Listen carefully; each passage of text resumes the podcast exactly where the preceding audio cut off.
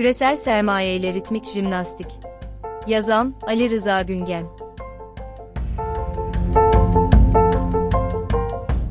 Görülmedik kamu harcamaları sayesinde Erdoğan yönetiminin 2023'ü görebileceğini, sonra IMF'siz bir IMF programına gidip hiçbir şey olmamış gibi küresel sermayeye yeni çağrılarda bulunabileceğini hatırlatmak gerekiyor.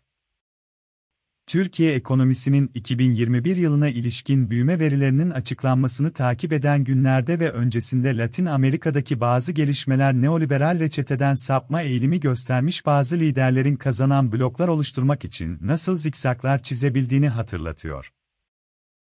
Arjantin'de Fernandez yönetiminin IMF ile anlaşmaya vardığı ve böylelikle temerrüdü engellediği haberleri yanı sıra Brezilya'da başkanlık seçiminin favorisi Lula'nın Merkez Bankası bağımsızlığı ile ilgili görüşlerinden bahsediyorum. Fernandez'i ya da Lula'yı Erdoğan ile karşılaştıracak değilim. Ancak yukarıda değindiğim gelişmeleri gözden geçirmekte fayda var.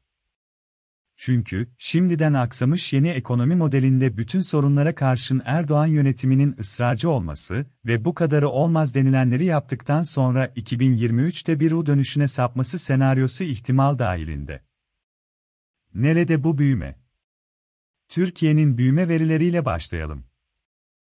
2021 yılı büyüme oranının %11 olarak açıklanması sonrasında eleştirel gözlemciler haklı olarak gelir dağılımı adaletsizliğine ve iş gücü ödemelerinin payının gerilemesine dikkat çektiler.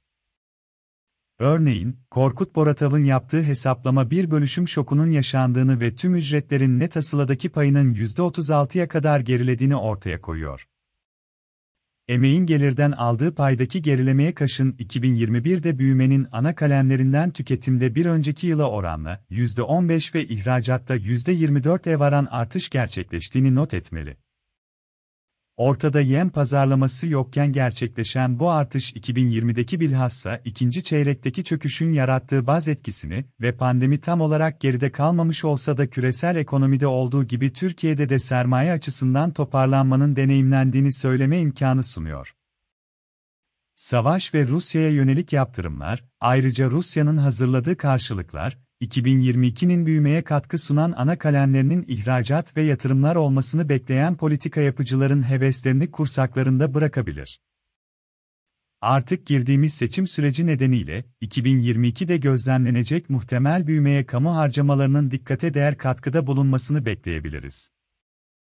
Lakin Türkiye'nin en büyük ticaret partneri Avrupa'da büyüme oranların yarım puanlık düşüşü beklenirken, yüksek istihdam için olduğu kadar ihracat hacmini artırmak için de Erdoğan yönetiminin fazladan çaba harcaması gerekecek.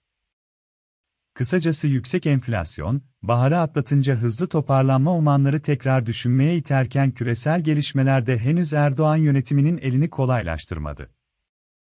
Ancak burada yazının sonunda tekrar geleceğim önemli bir alan varlığını koruyor. Arjantin'den bize ne?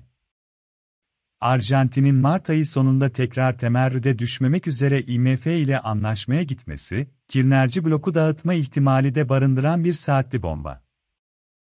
Ancak bazı kanatların isteksiz bir evet vermesi ya da çekimser kalmasıyla kongreden geçebilecek bu anlaşma, 2005 ile 2014 arasında Akbaba fonlarla olduğu kadar onların sözcüsü olarak gösterilen IMF'le tartışan blokun zor durumunu ve işin içinden nasıl çıkmaya çalıştıklarını gösteriyor. 30 aya yayılacak bir genişletilmiş fon imkanını Arjantin Kongresi, onaylarsa, iş IMF İcra Direktörleri Kurulu'nun son onayına kalacak. Arantine verilecek 45 milyar dolar için istisnai bir krediye erişim olanağı tanınması gerekiyor. Krizleri kapsama, yönetme kaygısıyla bu istisnaları tanımaya yatkın IMF'den onay bekleniyor, ancak Arjantin'de neoliberal macri döneminin yarattığı enkaz nedeniyle borç piyasalarına erişim sorunları ve 2018'deki programın başarısızlığı soru işaretlerini artırıyor.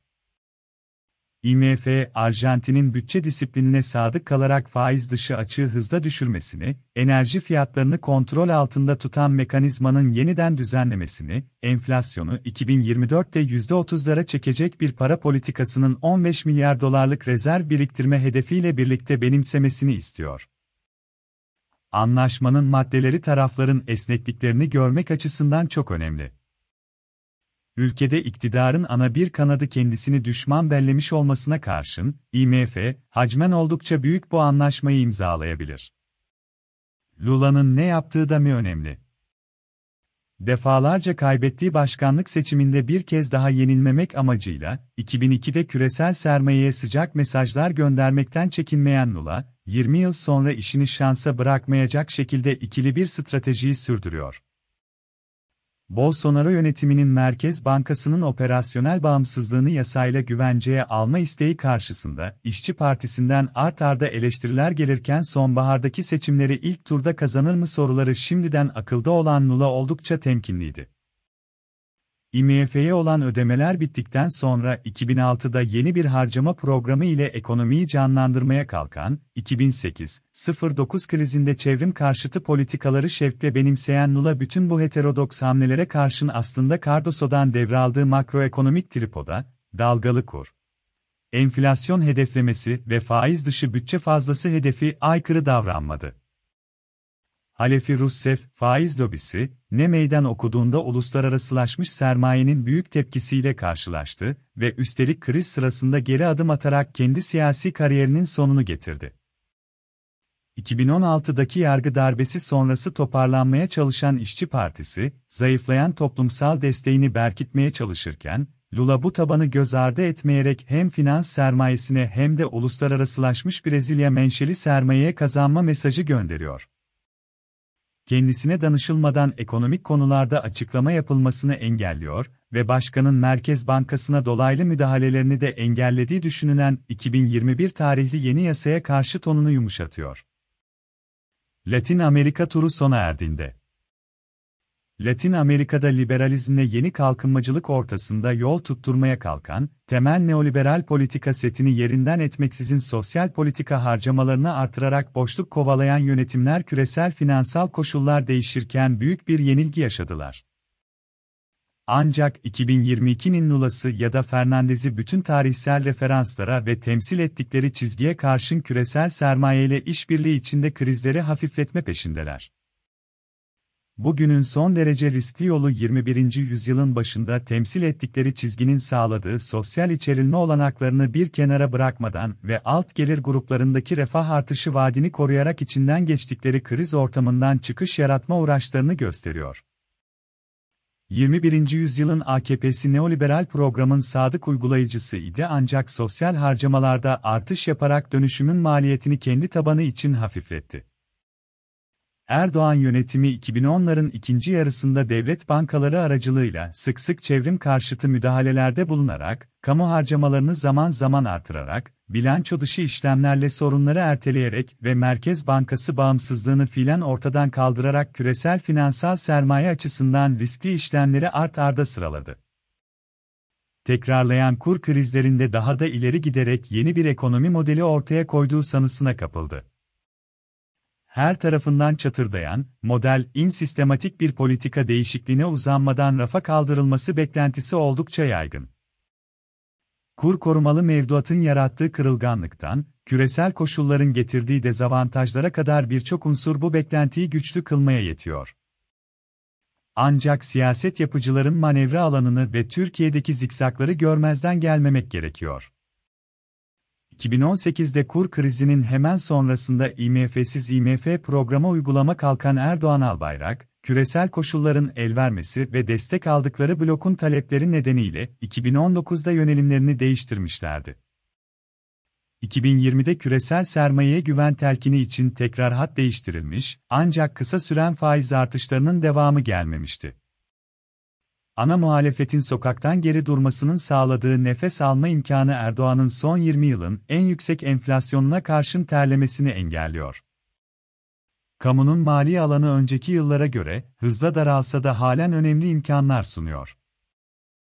1990'ları hatırlatacak yüksek enflasyona karşın, önceki yıllara göre yüksek ihracat ve önceki yıllarda görülmedik kamu harcamaları sayesinde Erdoğan yönetiminin 2023'ü görebileceğini, sonra IMF'siz bir IMF programına gidip hiçbir şey olmamış gibi küresel sermayeye yeni çağrılarda bulunabileceğini hatırlatmak gerekiyor.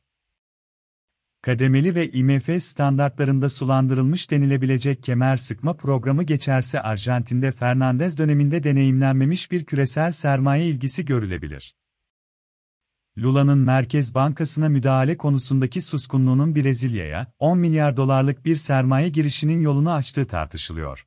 Küresel sermayenin çok daha fazla mesafe koyduğu lider ya da hareketlerle birlikte sergilediği karşılıklı performansı incelemek faydalı. Söz konusu ritmik jimnastik Türkiye ekonomisi için rahatlıkla geçerli olabilir. Ülkeyi harap edenlerin hiçbir şey yaşanmamış gibi yeni bir sayfa açmaya çalışarak, seçimlerden sonra, 2023'te IMF'siz IMF programı uygulaması mümkündür. Erdoğan yönetiminin dayandığı blok nedeniyle bu tercihinde kalıcı olması ihtimal dahilinde değil, fakat son 6 yıldır çok açık bir şekilde çizilen zikzaklar iktidarın ömrünü uzatmaya yetmiş bulunuyor.